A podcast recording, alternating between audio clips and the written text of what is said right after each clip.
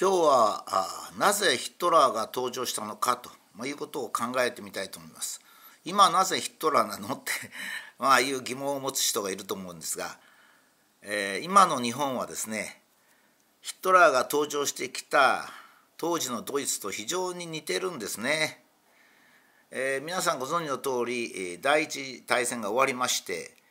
えー、ヨーロッパではドイツがそれほどひどいことにはならなかったんだけど戦争に負けたということになって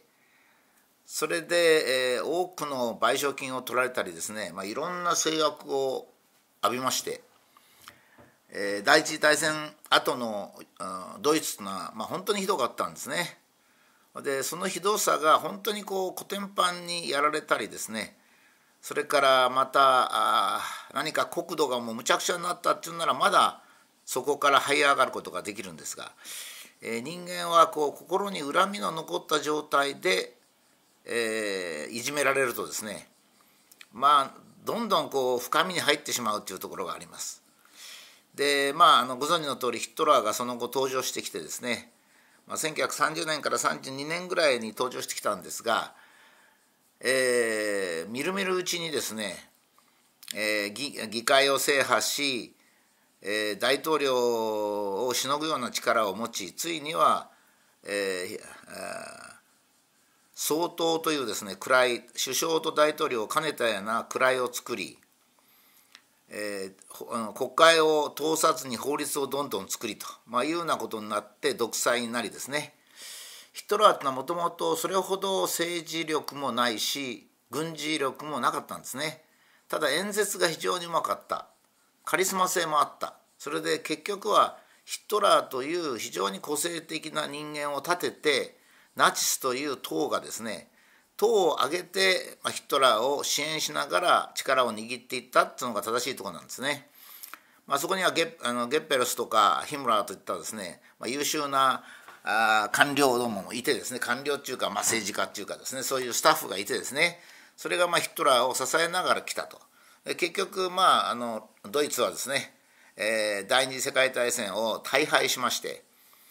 えーとまあ、あのポーランドを占領しパリを占領した頃までは良かったんですがまあソ連に侵攻してですねスターリングラードの戦いかなんかで大きく負けましたもんですから。まあ、その後はアメリカも参戦してもうむちゃくちゃに国土がやられたわけです。まあ、日本よりかはひどかったんですね。えー、日本はまあ都市の空襲はありましたけども軍人があ日本列島に沖縄以外のところにどんどん入っていったってことはなかったもんですから、えー、まだ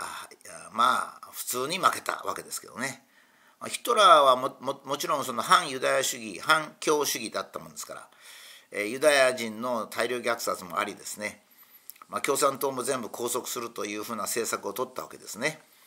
ただヒトラーがこう力をあのこう出してきて国をこう占領するっていうか独裁体制を築く時にはですねもちろんドイツ人がアホだったわけでもないんですよ。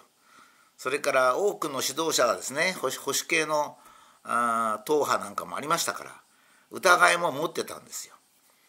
それなのにもかかわらず、まあ、1932年ぐらいからぐんぐんと力を伸ばしてきて、まあ、戦争の始まる1939年頃にはですねもう完全な独裁体制を敷いたとだからまあ7年間ぐらいで一つの国を、まあ、独裁体制を取ったっていうことで、まあ、非常な急激な進展だったんですね。みんなあのドイツのあれにこう遅れまいとしてバスに乗ろののれあの遅れるといけないっていうことで応援したりなんかもして、まあ、日本もその一つだったわけですね。ただヒトラーが力を伸ばしていく間のことですねこの7年間っていうのをじっくり見ますとね今の日本とそっくりなんですよ。だから私これなぜヒトラーが登場したのかというものを出したんですね。つまりね頭にウイルスをそのつけるという作戦だったんですね。頭のウイルス作戦なんですよ。先ほど言いましたようにあのヒトラーって演説がうまくて集会なんかも好きでガンガンそういうのやるんですが、えー、こと政治力とか軍事力っていうのはそれほどじゃなかったわけですよ、えー、それで周りの人が助けた。じゃあヒットラーっていうのが政治力も素晴らしくて軍事力も素晴らしいというそれから人柄もいいと。平和主義者だと。いうふうにあの当時のドイツ人って平和主義者だと思ったんですよヒットラーが そういうこうヒットラーの虚像っていうのを作ったのはですね組織的な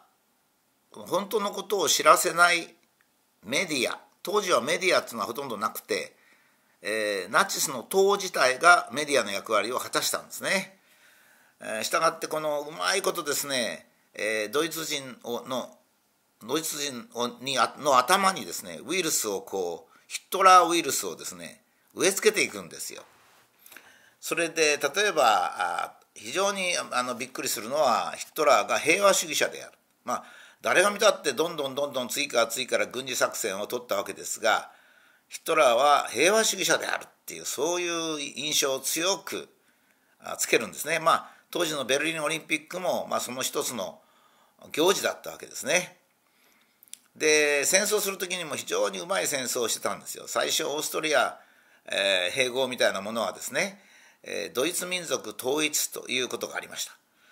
それからポーランドに侵攻した時はソ連と同時進行ですからね、えー、ヒトラードイツだけが侵攻したわけじゃない。でパリをもすぐ即座に占領するということで、えー、戦争も非常にこう巧みな戦争だったんですね。頭のドイツ人の頭にウイルスをこう植え付けながら、えー、こう政策をやっていく。だけど政策を後から見るとまあ国会に火を放ったのも多分そうですし、えー、それから共産党員を拘束するユダヤ人を拘束して、えー、収容所に連れていくそれからまあ戦争もする独裁体制も引くということで決していいことはやってないんですね。それから国会を通さなくてもうまく憲法を使ってですね国会を通さなくても、えー、法律が作れるようにする。というようなことですから。まあやってることは良くないんですがだから後になってヒットラーがやったことを見るとみんなひどいことやったもんだ。あの当時のドイツ人はどうしたんだろうか。いやそれは、えー、戦争に負けてものすごくひどい賠償金を取られたり制限をされたりして不満が鬱積してたんだって説明するんですよ。私は全然違うと思うんですね。もう1にも2にも頭のウイルス作戦によるわけですね。つまりヒットラーの虚像を作るんですよ。ドイツ人がそのヒットラーが人柄がどんな人柄であれどんな政策を考えてようが全然そのこと関係なくとにかく真実を国民に知らせないということでもう徹底してたわけですね。でヒットラーという虚像を作るわけですよ。それが今の日本とどこが同じかっていうとですね例えばまあ一番近いのはコロナウイルスですよ。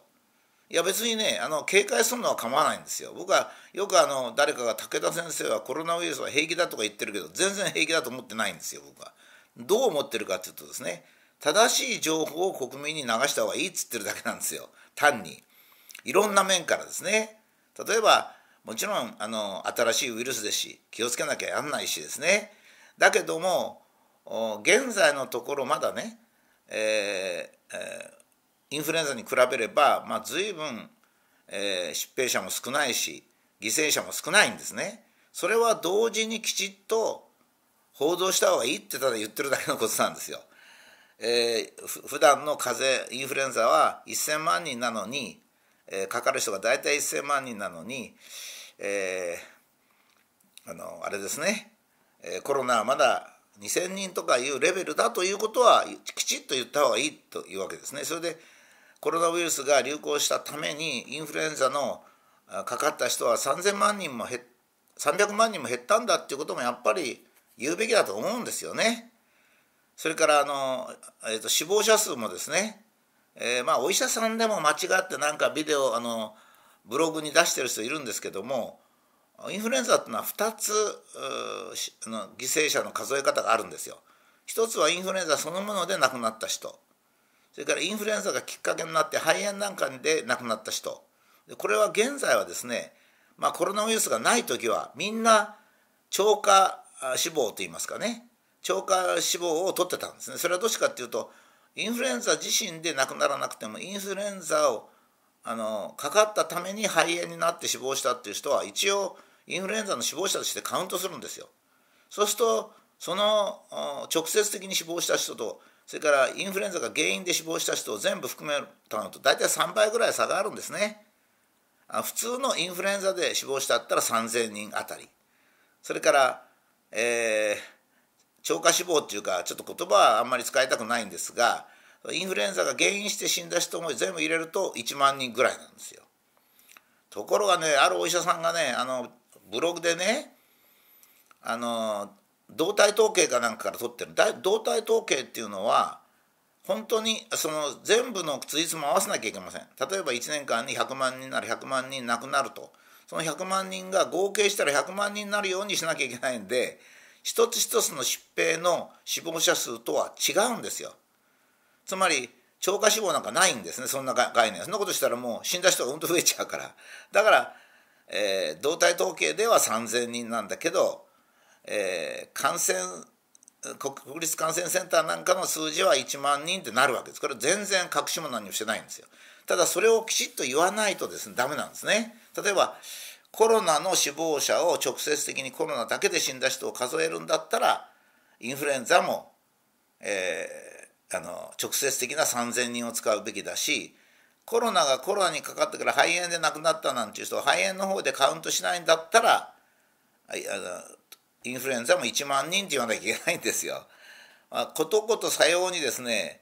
それからまあ今の今7月ですけどそういう問題もそうなんですが実はその PCR 検査に伴ってもちろんもちろん感染者って呼ぶんだったら本当は感染者でも何でもないんですよ付着者なんだけど、まあ、それを感染者って呼ぶなら当然 PCR 検査を増やせば感染者が増えるわけですから別にそれ言ったって構わないと思うんですよ。何隠してんの？いや一回ですねお医者さんに「何こんなにみんな嘘言ってんですか?」とお医者さんも嘘言ってますけど言ったら国民を少し脅かしとかないと油断するからって言うんでそんな役割はないっつってんですよ。だからヒットラーが出てきたわけですよ。それから地球温暖化だってそうなんですよね。あの温暖化してるものもあるししてないものもある。例えば典型的には、えー、南極で、えー、最高気温20度が出た時は最高気温20度ってものすごくやった。今北極やってますけどね。ところが最低気温が去年か一昨年か出たんですよ。マイナス95度。それはもう絶対に報道しないんです。今だったらそうですね。例えば梅雨の明けるのが少し早くなるとどういうかっていうと温暖化によって太平洋高気圧が強くなったんで梅雨が明けるのが早くなったと説明してたんです今まで。で今年梅雨の明けるのが遅いですよ。そしたら絶対寒冷化なんて言わないんですよ。黙ってるんです。でこういう態度ですね、えー、自分たちは偉いんだ。だから僕 NHK に厳しいのは NHK にこうなんか逆側を報道しろっつってんじゃないんですよ。NHK はそんなに役割がそんな偉い役割をその期待してないんだから事実をそのまま正確に伝えてくれっつってるわけです。梅雨が遅ければ梅雨が遅い。例あの原因を言う。もし梅雨が早ければ梅雨の早い原因を言う。もしも両方言わないならもう両方言わない。あの梅雨が早い理由も梅雨が遅い理由も言わないと。ようにしないとですね。何しろ頭のウイルスにかかっちゃうんですよ。特にテレビウイルスですね。今度のコロナウイルスは現在までのところですよ。これからどうなるか分かりませんが現在までのところ完全に皆さんテレビウイルスなんですよ。それで自粛もしてひどい目に遭いましたしね。それであのいろんなデータが細かく出てるんですよ。だってこの何の根拠もなく東京の新宿のなんか飲み飲み屋を集中的にあの PCR 検査をしたりなんかしたらこれはもう完全に憲法違反ですよ。えー、ですから理由はあるんですねある程度。ところがそれは絶対に隠してるんです。NHK は知ってますよもちろん取材してますから。専門家の間それから知事さん国の偉い人は知ってるだけど今は民主主義じゃないんですよその人たちが偉いんです日本で偉い人はですね政権の近くにいる人知事の近くにいる人 NHK の近くにいる人東大教授の近くにいる人が偉い人なんですよ。この偉い人だけで情報を独占して違うイメージを国民につける。これが NHK 役割してるわけです。ちょうどこれはねまあ、皆さんぜひ暇があったらヒットラーが登場した時のナチスナチスの党の宣伝とヒットラーの実像の差をですねちょっとあの読まれたりなんかしたらですね本当に現在の日本とそっくりっていう感じなんですよ。でつまり頭にウイルスを頭にウイルスがかかるっていうことが一番危険なんですね。あのコロナウイルスにかかるよりかはるかに危険なのは頭のウイルスなんですよ。で頭のウイルスをなぜかけるかっていうとこういう方向がいいんだというふうに威張ってる人が出てくると困るんですよ。それが今 NHK なんですよ。NHK はなぜ今温暖化も言う大体アメリカと中国の2カ国が CO2 を温暖化ガスですね。CO2 をものすごく出してる半分ぐらい出してる世界それに対して何にも言わないんですよ。何にも言わない。なんかあたかも世界中がその温暖化ガスを出さないように抑制しているような報道をするんです。これはもうヒットラーの時のナチスの報道と宣伝とほとんど同じなんですね。だからこれはものすごく注意しなきゃいけないと私は思います。